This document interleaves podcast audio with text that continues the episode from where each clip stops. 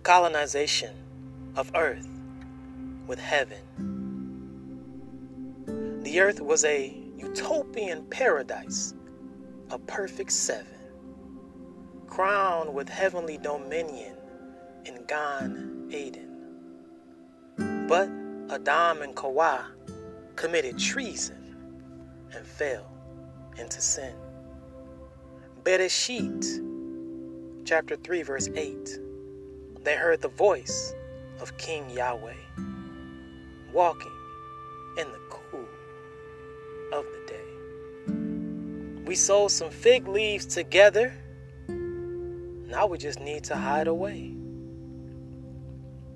The king rendered a righteous judgment and rained down curses. Yet there's hope for us all if we just keep reading these kingdom verses. Yeshua is prophesied in Bereshit 3:15, preaching the kingdom of heaven has arrived in Matithya 4:17. Everybody listening to this, citizenship in heaven can be yours. It can be your reality.